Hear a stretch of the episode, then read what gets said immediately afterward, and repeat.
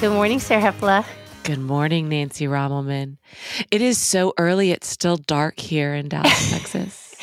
Look, look what we do for you guys. We're getting up crack of dawn. Yeah, Sarah's got a. You have an interview today. Yeah. You have to do. Yeah. Yeah, and Yeah. um, and I- and I, as you as you commented, I fixed my hair into a nice little um Pebbles Flintstone um um ponytail for you today. It looks cute. Thank you. Um, yeah, yeah. So it's still dark here. It makes me feel like we're having a little sleepover. Um, Pillow fight. yeah. Baby doll pajamas. Um, Um, So something interesting happened this morning. tell it- me. It's I woke up at six and and at six thirty as I was I was getting ready, um, a marching band went down my street. What at six in the morning? at 6:30 in the morning. And I swear that I live about I'm going like what is happening?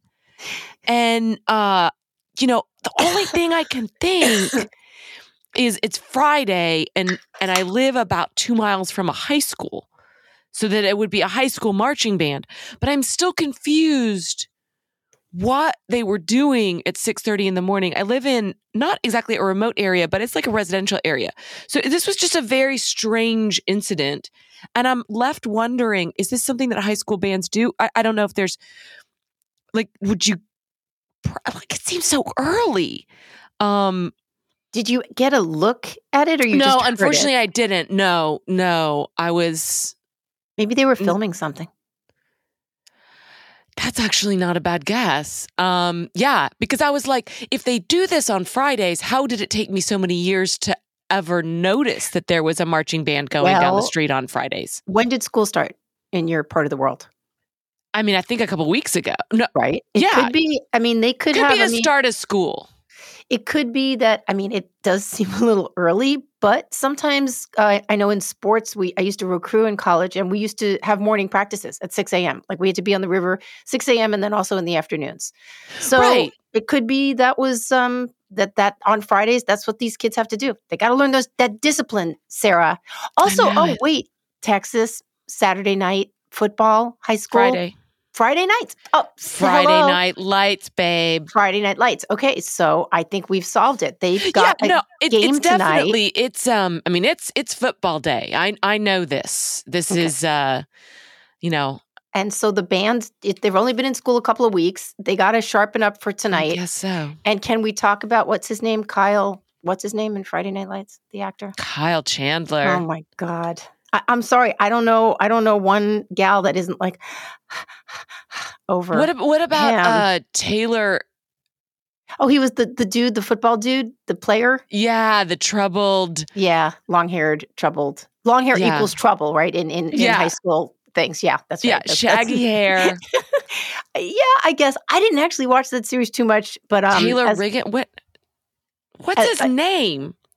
um, I uh, what the Bloodlines is the other one I will recommend with uh, Kyle Chen, which actually I really keep wanting to watch again. It's so spooky and eerie, and it makes you want to live in the Florida Keys and live some sort of dystopian life. It had Kyle Chandler and Sam Shepard. I think it was his last role before he died. Um, anyway, um, did we come here just so you know we had a we have a super fan and a friend who told us we have to stop yakking so much before uh, we tell people what we're going to be talking about because people are like okay listen gals i don't care about your hair i don't care about television we want to know what is the meat of the matter of this episode so would you like to do the honors before we keep yakking Sure. We'll be Okay. talking about um, a new biography about Anthony Bourdain Mhm. that uh, pulls the curtain back on on his troubled life. And speaking of troubled celebrity lives, we will also be talking about Blonde, the new Netflix movie on Marilyn Monroe, yeah which we both Um, watched which we both Uh, watched. And before we get to any of those things, I also want to say for any Friday Night Lights fans out in the audience that the character I was trying to think of was Tim Riggins, the great Tim Riggins, and the actor is Taylor Kitsch. okay And uh, he's sort of like one of the, like if you have a bad boy problem, that's going to be on your menu he's going to it be on was on menu mine. yeah. Uh, uh, yeah um okay well let's uh let's jump into it maybe we can start with blonde What do you think? Oh, start with blonde. We're going to do it in the opposite. Okay. I think so. I think so. I think I think I need after what you sent me last night, which I'm actually still really disturbed about. I'd rather save that for the end because I don't know if I'll be able to to do much after that. Um, all right, so Blonde. Blonde is a I mean, I guess you could kind of call it a biopic on Marilyn Monroe. It's based on a, a, a novel. Uh, so Mhm. it's based on fiction uh, by Joyce Carol Oates. Um, and she wrote about Marilyn Monroe's life. I haven't read the book. Have you read the book? No, I haven't. It came out in about 2000. It's more than 700 pages. Uh, it takes the basic facts of her life and then kind of imagines um, Marilyn's inner thoughts. And, uh, you know, it was nominated for Pulitzer when it came out, I think. Um, I, I kind of, you know, one thing that um, people always do when we we talk about, you know, writing about um, celebrities, which is also going to be when we're talking about in the next uh, the next book, um, uh, the Tony Bourdain book. You know, they say, well, people take you know license. Um, now, when you're writing when you're writing nonfiction, you can't really take license. I mean, you there, look. You, there's any way you you can imagine things as the writer. You can talk about them, but you have to make it clear that these are imaginings when you're writing fiction, you really can use the sort of energy and inspiration of a person's life and go wherever you want. And that's what Joyce Carol Oates did. And I think I've seen, I've seen a few people like, well, that didn't actually happen. It's like, yeah, because it's fiction. She was used, Marilyn in this case is used as sort of an inspiration to tell a larger story. And I had the sense as I was watching this, and we'll get into like the filmmaking of it in a second. yeah. I had a sense eh, of of as I've had of Marilyn Monroe for a very very long time, in which I saw exemplified when I was in L.A. right after my my little novel novella The Bad Mother came out. I was staying um, across from uh, Mann's Chinese, and it was like eight o'clock in the morning. I was going out to get a cup of coffee, and they were wheeling in front of Mann's Chinese um, this sort of larger than life size statue of Marilyn Monroe. It's like plaster, it's on wheels, and of course, all the tourists can stand around and have their pictures taken. And and I looked at it and I went up close. I mean, it's pockmarked, it's filthy. Everybody's touching it. Everybody's touching her boobs, and it's just, it's like we're still, we're still getting inspiration from this character or something from her. We're still asking her to give. And, you know, it can be done crudely or it can be done uh, with some art, which I, I'm, I'm imagining that Joyce Carol Oates did. Um, the movie, on the other hand, really seems to take it even another step further. And by that, I don't mean another step further in terms of art.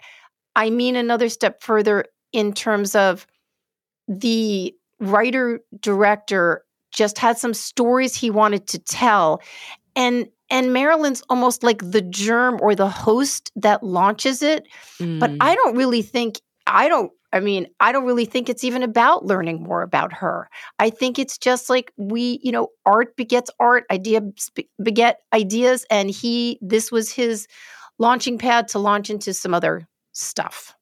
Okay, Does that that's make interesting. sense? Well, I want to hear more about that. So this uh, this movie is uh, directed and adapted by Andrew Dominik, who is an Australian director. He also did a movie called The Assassination of Jesse James. It's not a movie I've seen, but I heard good things about it.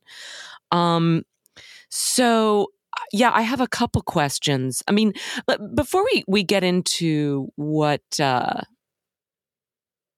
what you think Dominik was was trying to do with this film. You said something so interesting, you know, that like Marilyn had been giving us so much. This this was it a poster that was in Mann's Chinese No, it was a life size live cut it- life yeah, size cut it's a lot. No, it's it's a plaster statue basically. oh, a plaster Yeah, statue. Okay, yeah. yeah, yeah, yeah. Mann's Chinese being a famous Yeah, it used to be- uh, restaurant in Los Angeles. Well, it's it's it's now it used to be Grauman's Chinese. Yeah, it was like theater and restaurant. Now it's it's just a movie plex. It's right on Hollywood Boulevard. It's like Okay. the big tourist eye where everybody gathers. You know, so yeah. Um, and uh, so one of the things I wanted to ask you was, you know, we, we've talked about Elvis before. Um, it's interesting, by the way, that Elvis and Marilyn are both having these uh, big movies in the same year. It speaks to some sort of nostalgia, maybe for these uh, the early days of of celebrity or, or, or modern celebrity. Um, these were people that were both kind of kind of eaten alive in, in different ways by their own fame too. I will argue that I, I will argue that they have never gone away. I, I mean, yes, we may go through cyclical things where what, you know, I don't know what catches fire, what gets money, but these people have passed from the realm of actual humans to celebrities to something else. They are like these ever ever available fonts as, as i wrote in a little essay that i published yesterday for us to like dip our fingers into and people mm-hmm. will do mm-hmm. it you know with varying degrees of um, industry this happens to be a large one but it never i don't i, I think they've passed into they, they are some sort of like astral bodies now at this point yeah. they're always they will always be with us as long as you know we have sort of you know americana culture why do you think people are so fascinated by by Marilyn Monroe, um, who is, is, sort of like has become wallpaper in in the American experience? I mean, she's just everywhere. Um, well, we create our celebrities, right? I mean that that's us. There's the phrase like we we we we get the celebrities we deserve. We create them. Why why is somebody famous? Why is because we we breathe our desire onto them. We we go to their movies. We want to read the tidbits about them. And Marilyn as a, a as an Elvis, as you know, certain uh, uh, Michael Jackson or Johnny Cash, they just we just keep breathing at them, inhaling them, and and and creating them with our you know our inhalations and our exhalations. I you know Marilyn was a you know I, I watched uh, the um the movie the other night, and the the fifth column guys were in here filming, and they came into my apartment. Um, I mean, taping while when the when it was ending, they're like, "What is this?" I told them, and then afterwards, Matt's like, "I think I think she was the quintessential movie star because she had that you know that that real arc, you know, corn fed, um, uh, you know, moved to Hollywood, had the dream, had the nightmare, and he said, "I don't." I don't think we're ever going to see the likes of her again. I'm like, I don't know, dude. She's right here.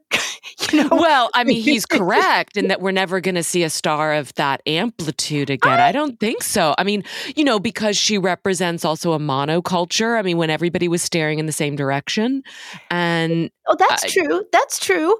But you, you know, know, and also an innocence lost. I mean, you know, like I don't think we'll ever be able to look at you know, part of the fascination with Marilyn, I think, is that for women, I think she represents both the great hope and the great terror.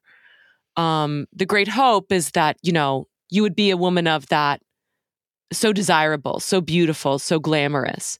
And the great terror being that you know she had a very unhappy life none of that none of that saved her none of that was protection she was very lonely very sad um, and I mean she's a tragic figure you know and and and so and then for men i was i was just reading last night um the only biography of marilyn i've ever read uh, is a pretty slim little book by Gloria Steinem. Did you know that she wrote a book about no, Marilyn Monroe in no. 1986? So Gloria Steinem wrote a book um, it's pretty good. I mean, it's an interesting, sympathetic portrait of Marilyn. Um, but you know, she was saying that she felt that for men, uh, Marilyn represented the sex goddess who also was um like a child at the same time so that she wasn't threatening. I think I want to just go back to what you were saying about um the great her, hope and the great terror. Yeah, I think, you know, I think the blonde that we just watched made a point of stressing, and I, am going to assume this was something that uh, Carol Oates did, um, to showing that she also had some sort of intellectuality. You know, there, we know yes. that she was reading uh, Dostoevsky. We know that she was reading, I think, Ibsen, Chekhov, and Chekhov, Chekhov, Chekhov, was, right? Yeah. And um, you know, she's she was able to sort of shapeshift to do what she needed to do, but that was too that people are like, no, no, no, like, I, I, don't want that from you. Like, I've actually experienced this in my life. I'm not not particularly recently, but like people are like, you're like, oh, hey, here I am to do all these things, and no, no, no, no, like we don't need that. We just need you to sit there and look pretty. I'm not right. saying that that happened to me so many times, but this sort of thing, like, no, we we need you to fit into this peg. And Marilyn's peg, you know, was that she was. I'm sorry, I'm going to be super crude here. First, yeah, she was hot, and then she was a wet cunt meaning a Whoa, literal whoa. wet cunt. No, I'm saying you saw this was the opening, one of the opening scenes. What did he want from her? She walks in completely prepared, gorgeous, ready with what she's going to tell him, ready to pitch herself. She has completely re- prepared. And what does he do? He pushes her on the floor, he pulls down her panties, and he fucks her. Like he doesn't care. She could come in here and have fucking be reciting, you know, I've I've I've created nuclear fissure. No, that's not what I want from you. Bend the fuck over. That is their that is their failing. That is completely the failing of the this these this guy or whatever the studio system was. And I think this is one of the reasons I I don't know this as it was portrayed um that she was so devastated. Not only yes, there were problems with her mother who was completely mad um, and she was terror- terrified of that. But she was looking to be a fuller sense of herself which we we become as we get older right? Sarah you know Mhm. you were something when you were 20 you were something when you were 30 you were something when you were 40 but if people kept making you be the person you were at 20 and that person was just like a hot piece of ass this has just got to be devastating. But and at the same time i mean if you look at i mean um the actress uh what is it So the actress playing this role is Ana de Armas. She's a Cuban actress. She was in a couple films, Knives Out. She was in the Blade Runner sequel. Um, some other things that I'm forgetting. I got to say, I have some criticisms of this film. She is remarkable in this. she's and I have never seen an actress inhabit Marilyn Monroe the way that she does. absolutely First of all, just from a visual standpoint, this is striking. There are times in this movie she looks exactly like Marilyn. I mean, I'm sure this is also, you know, we, we got to thank the makeup artist, we got to thank the the the cameraman. Like like people are. Like you, you talked about uh, in in your story, you talked about the colorist. Um, Oh, oh, I want, I want to. We, we're talking. I wrote a little piece that published yesterday about this. We'll, we'll put a link to it. Um, about blonde, uh, the the hairstylist. I mean, it. The, Oh. the, the, whoever he or she is deserves an, an an Oscar. But I will tell you, I texted my um my basically my adopted son Blake, who's this huge like he's he goes and cuts Gwyneth Paltrow's hair for the Oscars, this kind of thing. And I was like, this hair. He's like, it's magnificent.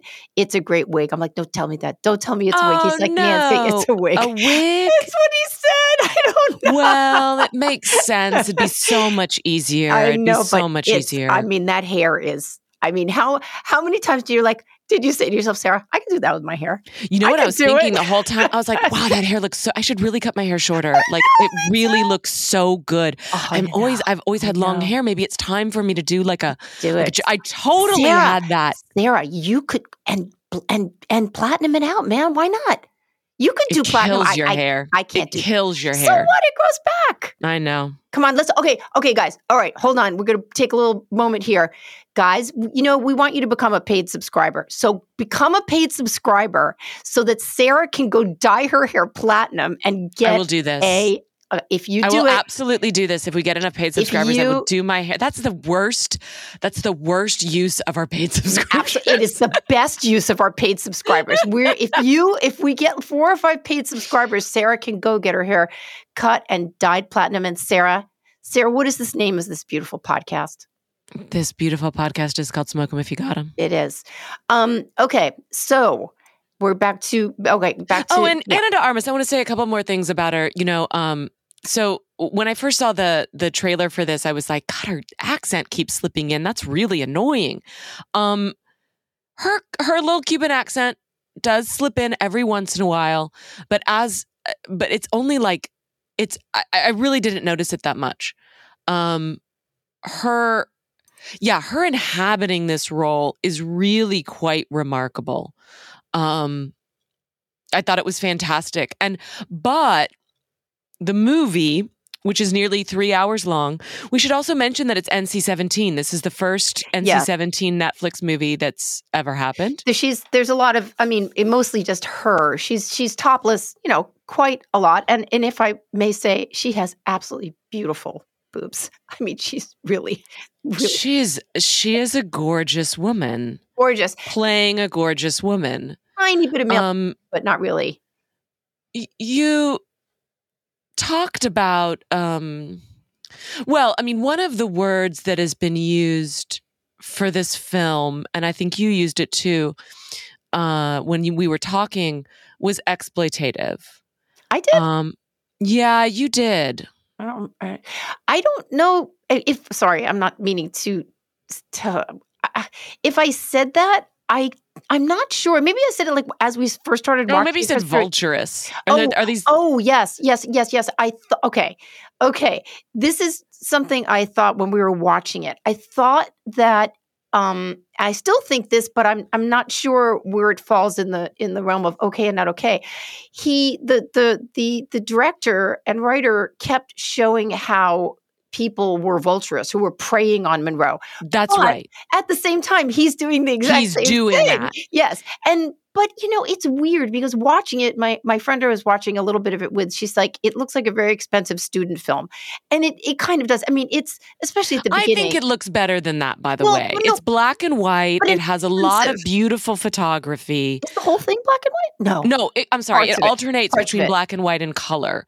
Um, and it It's- has, I thought it had a lot of lushness. I thought it was very Oh. beautiful to look at and some incredibly, like, I thought, cool, surreal touches. No, I So- agree. But I guess Okay. what I mean by that is but that's the very expensive part. It it's that there is a certain like you you spend the first hour, hour and a half going like, what the hell kind of construction is going on here? That's like, Mhm. let's just pl- here's a beautiful idea for a scene. Let's do it. And it's like, yeah, but wait a minute, how does this work with the rest of it? But you know what? It's weird. As I went through at like hour 2.5, I was kind of captivated. And Yeah. now afterwards, it stuck with me to the point where I got up yesterday morning at eight o'clock and was writing an essay about it. Now that Mm. tells you something. It's like, okay, it's it it it landed. It It- landed. it's so interesting because I can tell you this was not a pleasant experience. I mean, like, it's a creepy film. you know, and it- it's it- very dark and It it's unrelentingly bleak. And I think that's to its detriment. I think that the movie could have been better if it had balanced some of this bleakness with um, some Mm. of the joy that I'm certain was in Marilyn's life, but also that she took in either her work or, or, or various things, or just it, it was it was a joy to watch her. You know, I wish I had seen more of that. Um, but this movie stayed with me. The next day, I felt like I had had a bad dream. It felt like a dream I had had. There are a couple of surreal moments that are very creepy towards the end that just really kind of stuck with me. It is a mood. Like this movie yeah, is. is a little bit of a trance, okay? yeah, it is. It is. I, And, and and to speak to the point about it being a student film, I think there is some disjointedness about this movie. Um, it, I I think tries to put you in the mindset of what it was to be Marilyn, and so there are a lot of subjective scenes that kind of clash together or don't make sense, and we're skipping through time. Um, Yeah, at the beginning, uh, at least for me, this uh, it's fine. Go ahead and skip through time. I mean, I have I've done that a million times when I'm writing. But there was a certain like you, the audience. I don't even know if that's needed to catch up with what you were doing. It was like, wait, where are we? Where, why are we? Like, it didn't. It kind of didn't make sense. And also because he plays around sort of with the um styles, as I put in my piece yesterday. It's like. Why do they look like 1990s Calvin Klein models? Don't ask. Like you, you don't know. Are you? Am I now with Arthur Miller, or am I still back in Hollywood when she got there? I don't know because this could actually be the actor's studio in New York, or it could be a, like you don't know. He's he's unseating you in a way that mhm. keeps there's a it, it creates this disequilibrium. Maybe that's the point. Maybe he wants to make you feel like you've got a disequilibrium so that you can feel like Marilyn felt. I don't know. Yeah, by the way, if you didn't know the facts of Marilyn's life, I think this would be a difficult watch because it doesn't actually ever introduce to you that, okay, this guy that she's sitting across from in, in the booth is Joe DiMaggio, who she's going to marry, Right. played by the great Bobby Cannavale. Oh, I love Um, him. Oh, I ah. love him. I love it. He's another one. Who doesn't like Bobby Cannavale? And also, and also kind of sexy. Oh my, he? kinda. okay, Much Bobby- sexier than Bobby- Joe DiMaggio, by the way. Bobby, call me. yeah, no doubt, no doubt. Bobby Cannavale is great. Um, you know, and and you you might not know that the the the the the nerdy intellectual being played by Adrien Brody is is of course uh, famous playwright Arthur Miller. Um, so yeah, so it does it it doesn't really hold your hand. Um, it also plays loose, hard and loose with the facts.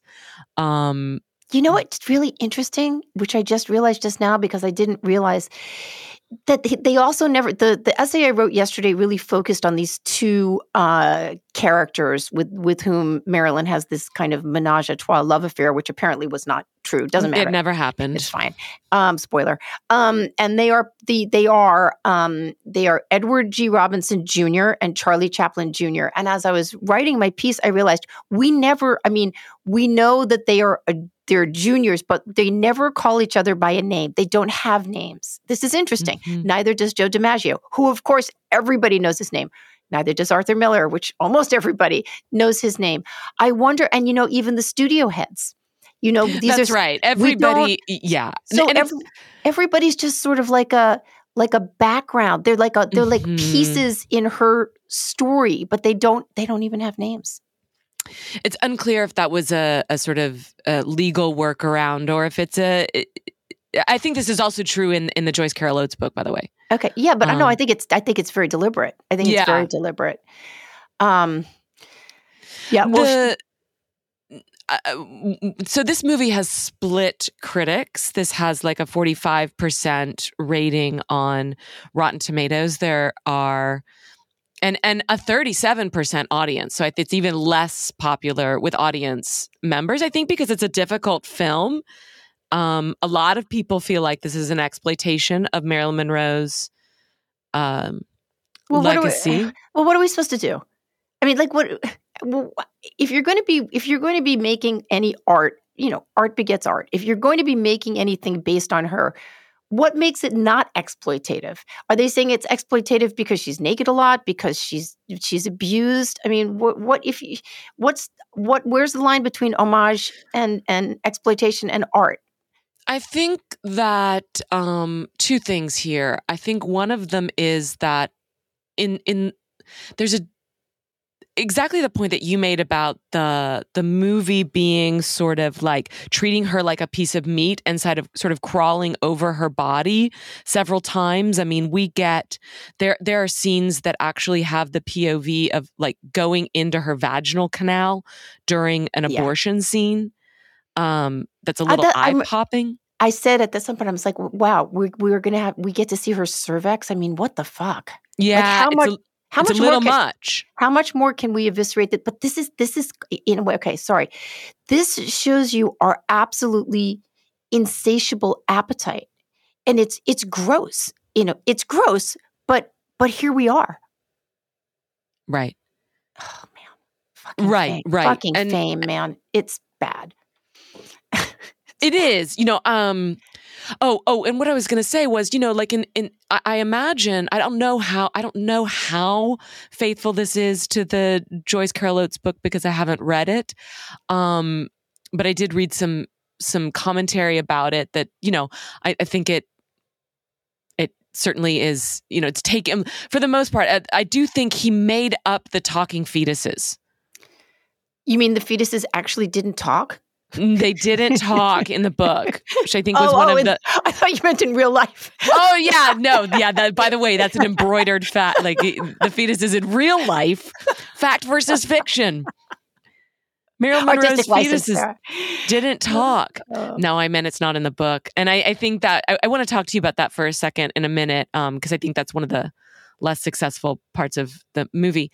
Um, but uh you know in the book it, you can describe this kind of uh, exploitation without actually doing it yourself with the camera. I think there's a difference when you make it visual and you have um the camera you know like like zooming in on her ass during that 7 year itch scene um and and things that that you can do in the imagination when you do them on on the screen like they have a different valence Definitely. And so, what is he saying? Like, is he saying, "Look how terrible we are," or is he, "Oh man, we got it. We got to have this part."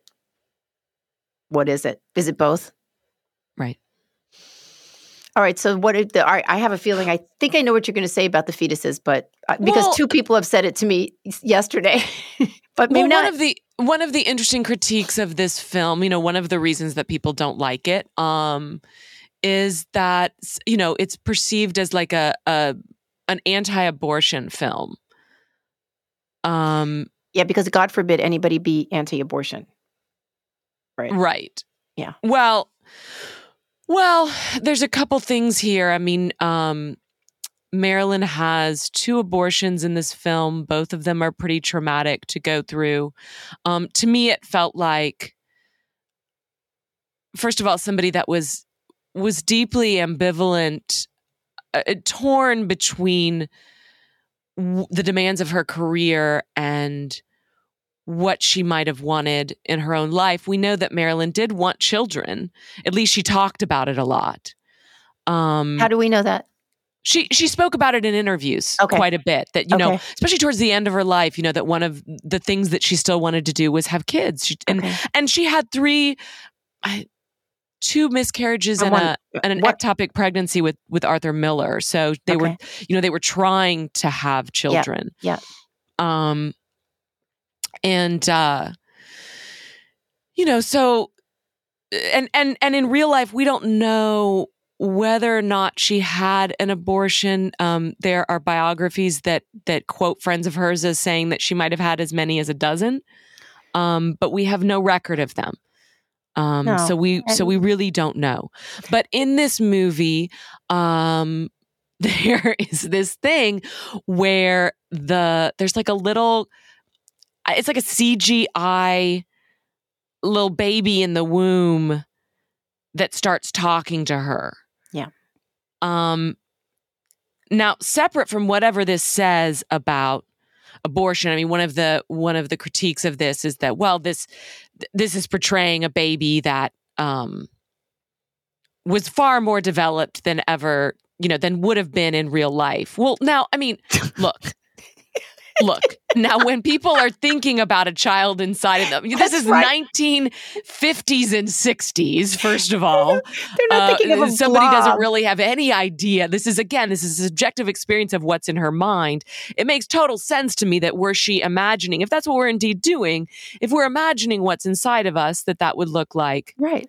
this I mean, this is just this that's just, undeveloped child. that's silly, but okay. Um, you know, and then there there are moments like um, like later in her life when the the the fetus says to her like don't don't kill me like the last one you know and and and and people have said like that's you know it's like operation rescue propaganda. Um I mean, uh, because of course, because they're going to see it through the lens of how they need to see this particular issue, which has been a very obviously hot issue this year and for the past 50 years. The fact of the matter is, is, is, or at least as being represented in the film, and as we know about Marilyn Monroe, she had a very hard childhood. Her mother was mad and institutionalized. She grew up, I think, you know, with different foster families and in orphanages mhm. she was constantly looking for connection not Mhm. just to be a, a piece of ass or a, or a person on a poster and part of this she wanted closeness and part of this i can see would manifest into wanting to have children which is not a very unusual desire for anyone.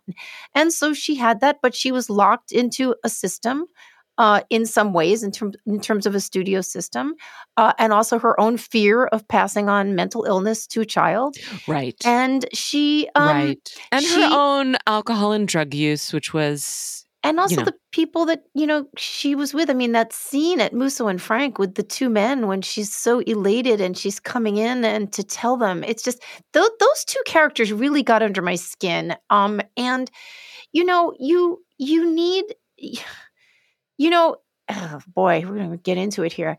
You know, it's not really enough sometimes that it's just you and your the fetus that is growing inside of you. You know, you kind of do need support, whether it's from family or friends or your husband or your lover or your work or whatever. It's a it's hard, especially at the beginning of pregnancy. It's a fucking emotional time. I remember my my my late ex, um, the woman that he dated after he and I were together, she was a she was like a real single mom. Like I don't think there was a dad anywhere in the picture. And she was very she really didn't have a lot of money. And this story he told me about after she had her son, he wasn't with her yet. He he, he met the son when he was like 9. That she took the bus home alone eh, from the hospital. And this Oh just God. kind of broke my heart. It actually wound up in my little again my little novella the the the bad mother. You know, you do need support. And if you don't have it, it's hard. So I can understand her a both you know talking to her fetus whether this happened or not. I think women do when you're pregnant. You obviously have something growing inside you. You are you have a connection whether you want to admit it or not or feel it or not. And then also to realize that you're just not going to make it or the external pressures are too much or the studio system's like you've got to fucking get to work. How are you going Right. to do that pregnant? Remember that? You know she's talking to she's like Yeah. well then you're going to give me x amount of money and that was a deal right? That was a deal like she's pregnant okay wait who's getting this amount of money? Well then i need to get this amount of money and she made it you know she makes the deal. I i don't i i, I gotta tell you everybody's going to make everything about the abortion wars or the culture wars or the race wars. It's just like just just leave it alone just watch the movie Um, the director Andrew Dominik did respond to this. He said, if people are looking at Blonde as having a position on abortion, it does have a position. Its position is that if you're an unwanted child, pregnancy is going to be deeply ambivalent. here we go So, um so would you Hmm. recommend this movie? You know, it's weird. I would. If you had asked me, because we were actually texting a little bit while we were watching, we were weirdly watching it at the same time, or I think we were. Um, I would have been like, no, I almost, I almost turned it off after in about 45 minutes in. Um, but then I don't know, you know, it just kind of got under my skin. And I gotta say, that that art is like that, man. It doesn't have to be super successful sometimes to to get under your skin and stay with you. And this one has. And um Can I tell you you- a secret? yeah, I didn't respond to your messages when you were texting me. Did you notice that? yes. Because I was actually feeling like I was in a little bit of a trance Oh, good. Good. and I wanted to stay there. good. Good, you know, good, good. it was you know I, I was i was i was kind of drawn into this movie. I didn't enjoy it um as much as i felt a little bit like it i don't know sucked in by it or something like that Mhm. and so nancy's ch- texting me and she's like i don't think we should talk about this movie this movie is as vulturous as as as it, it's critiquing other people for being what the hell with these letters from her father and i was Oh, just sort of like yeah oh, you you hated that Oh. and i was just i was sort of like i can't respond no, to I'm this good. right I'm- now good. I also kind of love. I mean, this is this is actually true, listeners. Like, uh, we just started watching this movie at the same time. We did not say like, "What are you wearing?" It's like we both just turned it on at the same Yeah. time. This is really weird, Sarah Hepola, but sort of great. No, I love that you didn't, and also, I love that it is. You know.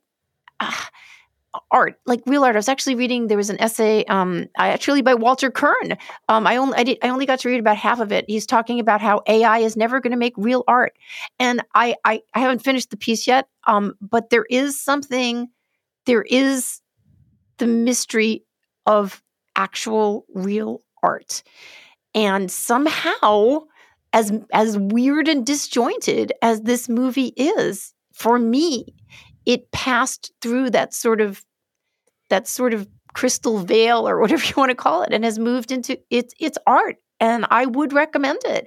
Um, it it may not be for you at all, and that's fine because you know it's not The Godfather or something like that. Yeah. But but it um it carries something for for us for both of us, and you know it might be worth your while to check out. Well, and and I think you know I, I'm always drawn into stories that that pull the curtain back on one of the great sort of beautiful delusions of our time, uh, which is that fame will give you the love that you're looking for when almost inevitably it does the opposite, which is that it isolates you from the kind of connection that you want from other people, which I will use as a segue to talk about our next uh, story, This is going to be a hard one for me. which is Anthony Bourdain. We have um, coming out in October, on October 11th, is a new biography of the great and much, um, much loved, much missed uh, Anthony Bourdain. Um, there was a story about that book in the New York Times uh, called "The Last Painful Days of Anthony Bourdain." It's by Kim Severson. Um, the new book is an auth- unauthorized biography. Um, it's by a writer named Charles Leerhsen. I think Leerhsen. It's a weird. It's a it's a weird spelling. L L E E R H S E N. So Yeah, yeah, whatever. Leerhsen. Let's say Leerhsen. Yeah. Yeah. he's a journalist. Um, he's been an editor at Sports Illustrated and a senior writer at Newsweek. He's also written about Butch Cassidy and Ty Cobb. Um, so the book is called Down and Out in Paradise: The Life of Anthony Bourdain, and you know this is something that is aiming to explain, kind of get behind the question, the great mystery of Anthony Bourdain. It's also often the great mystery of people who take their own lives, which is why did someone who had such a seemingly um lucky life and an incredible job, so loved, why did he why did he kill himself? Um, one of the things this does is to show you how isolated he was at the end of his life. Um, he apparently was injecting steroids. He was drinking very, very heavily to the point of blackout. Um, this also says that he was visiting prostitutes and he had all but vanished from his 11 year old daughter's life. Um, this is something that family members and friends have, um, not surprisingly, um, not been very uh, supportive of Meaning the biography. meaning the biography itself. Um, but he did speak to many people for this. Uh, a lot of the people he describes as being people that let, you know, were left behind by the quote, the Tony train, meaning that as Tony Bourdain's life took off into on a rocket, um, Some people were left behind. some people were left behind. Uh, these are people that he spoke to. He also has access to a lot of text messages uh, and information that was on Tony's laptop. Uh, we're not sure exactly how he got that, although uh, the Tony's estate is run by his ex-wife Ottavia, and she has not objected to this to this book. So we don't know if she is. Um, I think it's implied that it's implied she that she's kind been a of source. yeah. she was she was been a source, but she just decided not to comment. Um, um the uh some of the things that this says you know there's a there's a line here um that he wrote to Octavia in a text message. Bourdain says I hate my fans too. I hate being famous. I hate my job. I am lonely and living in constant uncertainty. Um you know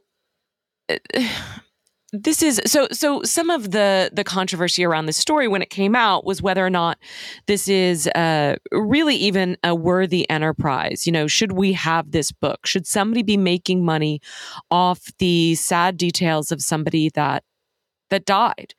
Um especially when some of the details might be really well they're disputed first of all. Um well, he says at one point um, in the piece, it's it's there. You're looking at it um, that he kind of he didn't want to. He wanted to kind of give the unshiny version of Yeah. of Bourdain. He didn't want to to, to contribute to the uh, ha- hagiography, hagiography. hagiography sure Yeah, he, he didn't want to. Which, so I had, I had a little bit of a problem actually with the article. I was really glad you sent it to me because I hadn't seen it. Um, and then when we got to him saying, you know, well, the fact that a lot of people wouldn't speak with me offered me opportunity, which I very well understand as a as a journalist. You know, people not speaking with you also speaks volumes sometimes.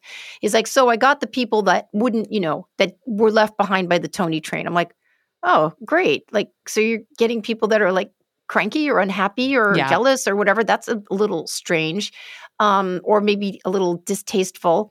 And then there was the the bit about like, yeah, I don't want to add to the sheen. It's like, well, then what are you what are you looking for? Are you looking are you looking for a whole story, or are you looking for things that are maybe half true or salacious? I found I, I found the writer's quotes a bit distasteful. Hmm. Did you did you get that sense at all? The way he was talking about it. I also said to you, which I understand. Um, he and his wife traveled to several countries in order to follow Bourdain's story, and one of the things they made sure to do was to stay. Okay, stay with me here. To stay in the same room where Bourdain killed himself. Now, I understand as a journalist looking in that room for sure. I get it. Like you, you have to be able to. But You to- want to- the details. You Yes. need to be able to write about it. even yes. if it, even if it's elliptically even if it's just in the back of your mind to give it the sense of what you're trying to imbue but the idea that you needed to stay there and to talk about that that you stayed there i found this i just got to tell you sarah i found it when when we're talking about being a vulture this was sort of like dir- directly vulturous in a way that i i kind of really turned me off and made me not want to read his book Hmm. frankly Interesting. Yeah, that that that detail took me back too. It was a tad ghoulish, and and I just Yeah. thought, well, you know, I I I, I, I you want to you want to experience what the person experienced. I think, you know. Oh yeah, I know. Yeah, I know.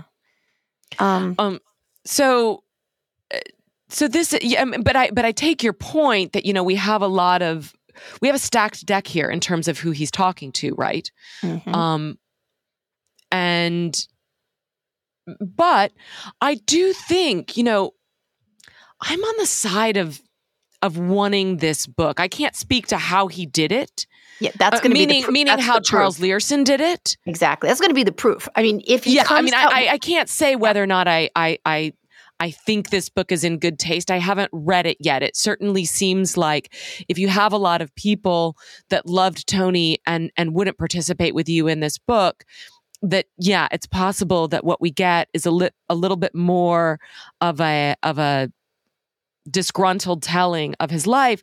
I am of the like like this guy was so mythologized and everyone thought like everyone thought he had the best job in the world and that it was so happy and yet it is so clear from Anthony Bourdain's life that he was running his whole life. He was running away from the person that he was inside, whatever emptiness he felt inside of him. You know, and that those demons caught up with him. Um, I mean, this I- is this is Marilyn.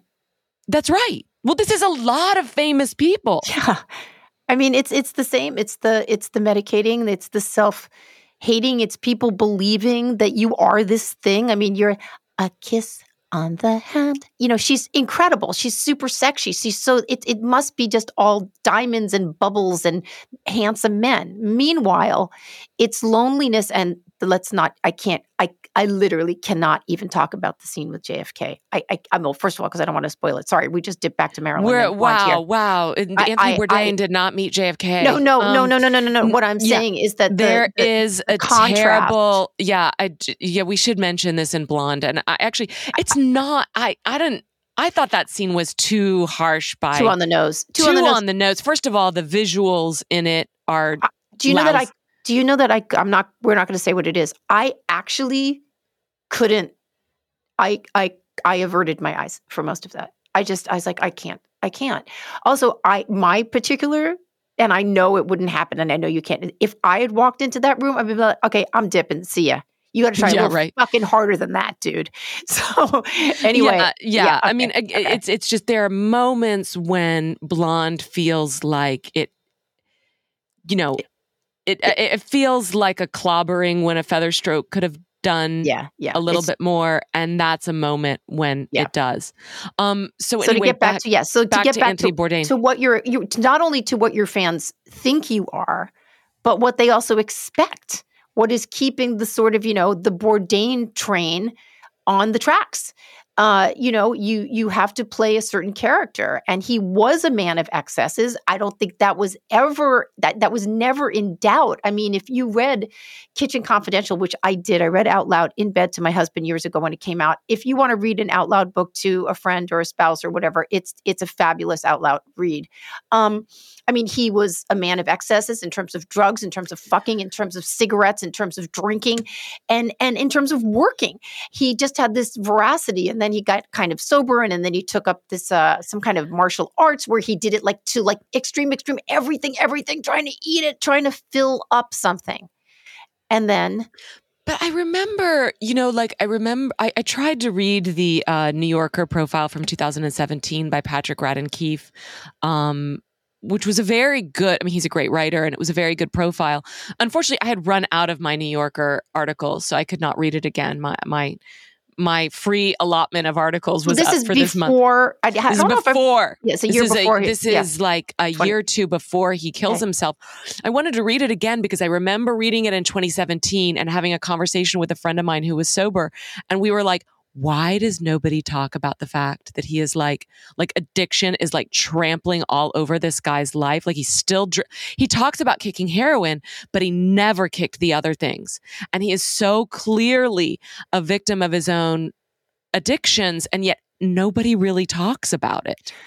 um hi michael jackson like you can't you can't i mean look I, i'm not saying anthony bourdain was a michael jackson character but you know people that are celebrated and who are paying your fucking salary you can't you can't tell the king that there's a problem here right? You gotta gotta go along with it. And the people that but that's actually kind of not true though in a way in a sense for bourdain. I mean we all we watched the the um the uh, Roadrunner. Roadrunner that came out last year, and I mean, there were people in his life that were like, "Dude, you know," y- y- they were they were they were trying to keep everything like on a calm level. I don't think they were bullshitting him. They weren't like blowing smoke up his ass and telling him like he, he was like this perfect person.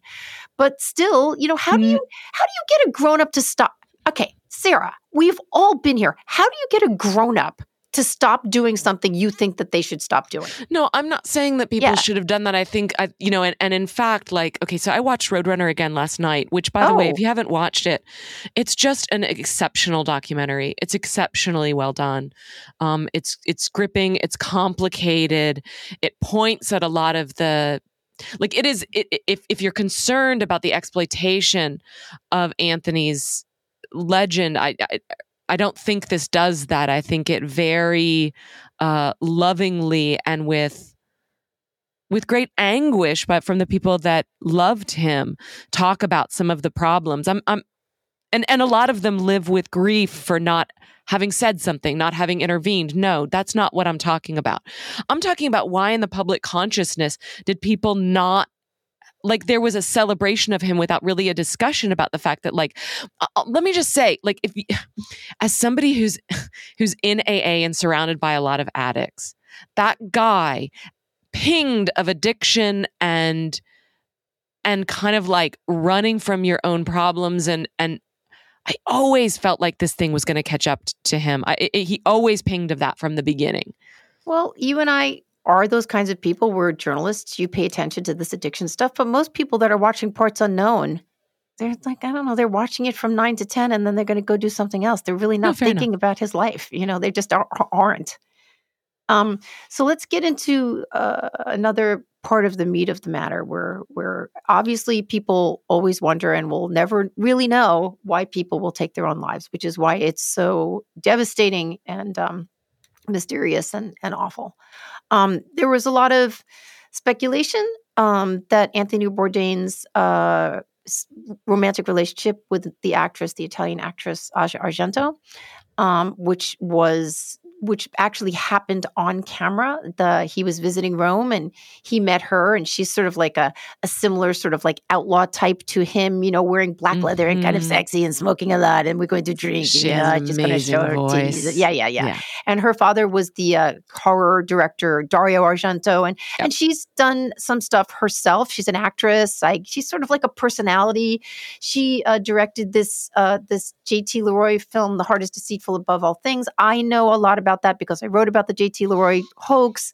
Mhm. And actually, back in I think it was 2003, I was at the wrap party for the heart is deceitful above above all things. It was at the Chateau Marmont, and uh, my brief for the LA Times was: Is there a real JT Leroy? Of course, it turned out there wasn't. I'll put a link. It's too long to go into here, but in any case, at that time, I met Asia Argento and asked her, like, "Is JT real?" And she gave me, as I put in my piece, that sort of like Italian. p- The way they give you that puff when you, they're so Yeah. dismissive of you, Yeah. but at the same time, on it, it was a Chateau Marmont like suite. There were different bedrooms, and there were all kinds of famous people there. Kim Gordon from uh, anyway, on the bed, lolling on the bed with Marilyn Manson, was this boy, this eight or nine year old boy, Jimmy Bennett, who had played had played the um the young boy in the heart is deceitful ab- above all things. And i kind of was a little it was like a little weird and concerning. It was like 11 o'clock at night and there were all these grown-ups and everyone's partying. In any case we're going to jump forward now. We're going to jump forward to i guess it's 2017 asia argento makes a claim against harvey weinstein saying that he had sexually assaulted her or raped her. I don't remember Raped her. raped her. Okay uh, and it is 2017, and she, along with Rose McGowan, actress Rose McGowan, they become very quickly the. They speak to, with Ronan Farrow, and they become the two celebrity faces of Me Too. Uh, Asia Argento's story was that um, she had gone to meet uh, Weinstein, I believe, in a hotel, and he had uh, he had made her allow him to go down on her, and this was the the uh, I guess the first assault afterwards, she admitted she continued to have, I think, for about 10 years, a consensual sexual relationship with him when she saw him when they were in the same city. Though, of course, it was sort of canted to the fact that he was powerful and she felt she wasn't. And so she kept having sex with him. In any case, this is 2017. Rose McGowan and Asia Argento are the biggest faces of Me Too. Me Too has become this meteor. It is burning down the culture. Weinstein is, of course, you know what happened with Weinstein. He's arrested and things get very bad. But at the same time, Jimmy Bennett, the little boy I saw in the bed, who uh, Rose McGowan has directed, comes out. We don't know this yet. And he is going to expose the fact and sue her for $3.5 million for having sex with him in a Southern California hotel room when he was 17 and she was 37. 34. Mm, really? Okay. Nope, she was 37. 37. Why? Why I- do I ever think well, I'm right? I wrote it? about this, and that's why Yeah, I wrote no about this. kidding. In any case, so so this is not revealed yet because in the background, Asia and is trying to deal with this. Well, how do they deal with this? She is now with Bourdain very publicly, who also has become an extreme and vocal advocate for the Me Too movement, re- Mhm. referring to Asia as a hero and a very, very brave, obviously, for coming forward with this. In the meantime, out of view that nobody knows yet, Bourdain has arranged to pay Jimmy Bennett thir- $380,000 to keep him quiet so that he will not bring his story to the fore. Well, it doesn't it doesn't work. He does Jimmy Bennett does come forward with these allegations. Uh, Asia Argento denies it, says it never happened. Jimmy Bennett's like, okay, how about this selfie we took in bed? And and it shows them in bed. Uh, you know, a lot of people have said, gee, he looks super unhappy. He wasn't. He was a 17 year old guy banging a 37 year old woman. They look perfectly happy in bed. But regardless of that, it is a crime in the state of California. Uh, Asia Argento, hero of Me Too, is caught pretty much red handed and it becomes this sort of, it kind of blows up. And in the midst of this, meanwhile, we learn from uh, the article in the New York Times by Kim Severson, not only has Bourdain paid this money to Jimmy Bennett, but he has, for the time that they've been together, we don't know how long, he's been supporting Argento and her Mhm. children and Mhm. some of her friends are giving them money, sort of some shades of Johnny Depp Johnny and Am- Depp, yeah. Amber Heard. And meanwhile, you know, he's busy, he's increasingly depressed, and apparently behind the scenes, even though he's he he tells he he he texts his wife because they're still married. He and his wife are still married. That um, he's hopelessly in love with Argento. Meanwhile, Argento is apparently extremely jealous and is scouring uh, his social media for any pictures that might feature him and his daughter, including on Father's Day. She's outraged by this, and and Bourdain's wife is like, "I'm I'm tired of pretending we don't know each other." Like mm-hmm. what? You know, she's just her behavior's out of control. In any case, it's now 2018. Things are bad.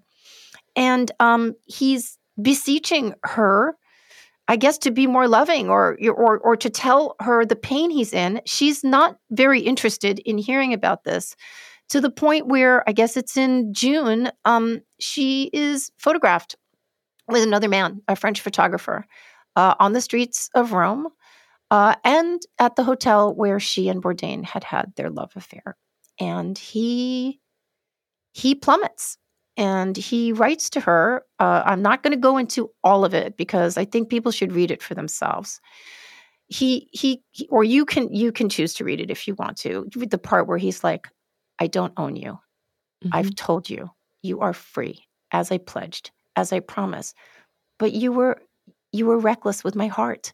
You were reckless with my life. Is am i getting this am i that's paraphrasing right. yeah, this? that's paraphrasing. And yeah. it's it's it's it's so heartbreaking but also very very even like it's it's someone who is has very few resources left it, at least as represented and as we're reading and um argento does not come back with kindness to him what did, what does she say? I'm not talking about the very very end part. I'm talking about that part. It's like I can't do this anymore. She's like I can't deal with this anymore. I can't deal with this anymore. Okay. So this is uh, this is several days before um, he took his life. I don't I don't think we should read the very end part. Do okay. you? Uh, what do you think? I mean, I don't know. Um, I um, I don't know. I don't. If you, yeah, we won't. Um, I think people should read it. I think it has to land the way that it was set up in the article. So you you go ahead and read it. Yeah, and this um, this is the uh, the last text exchange between, between them, Asia Argento and um and Anthony and Anthony Bourdain. Oh, maybe we should. Maybe go ahead. Go ahead. You do it. I don't have it in front of me. Um. So the last text exchange. Um. It also is the opening of the book. Um so I'm scrolling down now. Sorry. It's the very, very, very, very end. It's the last. Yeah. He says, he texts her, Is there anything I can do? And she texts him, Stop busting my balls. And he says, Okay. Um, and he hung he, himself. That, that he night. killed himself that that night. So look, uh, you know, we want to see villains sometimes. Sometimes it makes it easier for us to have like one villain. And um, I, I, that's a little too easy. It's always a more complicated story. Bourdain chose to take his life. There were a lot of complicating factors going back to when he was very, very young. Was he shown unkindness from Argento? I, I believe he was, but again, I'm not in a relationship. We all, you know, breakups are hard, they're bad. Um, I will say, I at the time wrote about this for Reason magazine in uh, in 2018, right after Bourdain had killed himself, when she was still trying to present herself as a hero, mm-hmm. and I thought this is not okay. Um, you you you can't you can't have it both ways. You can't you know, for me, almost the least of it is she slept with a 17 year old. I, you know, yeah, whatever. That's not the point. That's the not, point, yeah. The point is that you, you were very, very ready to be the hero for exposing your uh, initial rape and then 10 year consensual sexual relationship with with with Harvey Weinstein to get all the accolades and attention that came with that to have your boyfriend pay off your younger lover to mm-hmm. have him support your friends and then when he comes to you with a real cry for help it's like you know stop busting my balls this is not this is not a kind person. Now, was she at a bad time in her life? Maybe. I think she's yeah, sober no now. idea. Sure, yeah. we don't really know.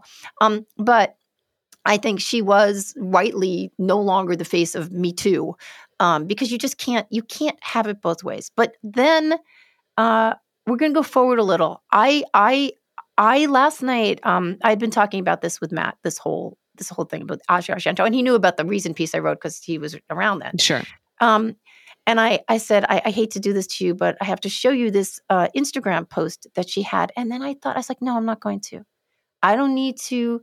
I don't need to introduce that ugliness to anybody else. Um, but I will mention it now because you sent it to me last night. So we're going to introduce it to everyone to else. everybody now, to the everybody world. on Um, this, that's listening to this. But you know, it's a story, so it's not up there anymore. I doubt because those things disappear after 24 hours, Mm. I believe.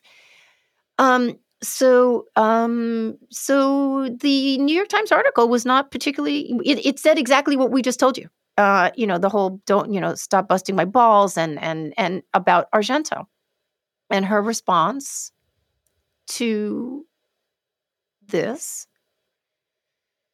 was to yesterday uh, post a little Instagram story of a um, of a shirt that says "Stop busting my balls" or "Don't break my balls," something like that. Which, by the way, in Italian is "Non rompe balle," which my my Italian sister in law used to say it all the time. Don't uh, no, don't don't buy non rompe balle. Don't bust my balls. Um, but but the picture on it, I, I'm not going to be able to get through this, Sarah. Mm. yeah. What does he? What does it look like is happening to that man? What does Uh, it look like? I mean, it, it it looks like he's being Being hung. hung. I I just don't. Uh, it's um, I don't understand. it. Th- my most generous uh, response to this is that it is just like a like someone who feels misunderstood or, or wronged by this public story lashing out in this outlaw way um I, I it's very hard to have a generous interpretation of this it is so. This man It's- is dead. This is this this man is dead, yeah and your response is to go and basically kick his corpse. For what? What does this gain you? I obviously had never seen her Instagram feed um, until last night when you linked it to me. And I, so of course, I scrolled through her pictures. She, she, Asia Argento is a very attractive woman. I don't. know. How old is she? Forty five, maybe. yeah 50 i don't know but she's incredibly good looking and you know i looked at i looked at i don't know about 20 of her pictures. She's still you know kind of like sucking on this like outlaw i'm so badass but also so beautiful and look at this and now i'm on stage. It's like she's got a persona that she has to maintain and i guess she i didn't look at how many followers she has or how many thousands of it's people like 650000 liked her liked her picture of this. But it's sort of like you know when when when kurt cobain killed himself and and uh, uh, courtney love in her grief or whatever a couple of days later she was like shouting out shout you know fuck you kurt! Right. And all these people are shouting it when that is that is just like a reflection of their pain they were in. This is four years later and you are inviting your viewers to kick this man this is not good. You are you are not being a good person here. I i'm, I'm i don't even I, the reason i'm sounding so simplistic here is because i don't even know how to frame this. I just don't even know how to frame this sort of selfishness and cruelty or is it that she's like saying i'm still in so much pain that i don't even know how else to i don't know. I, i, have found to assume she is deeply resentful for the implication that she had a part in somebody else's choice to end their own life. I think, as you pointed out, it's very important not to do that. Uh, you know, Anthony Bourdain was somebody that was running all his life. He had a series of addictions. His last addiction happened to be to this woman. Mhm.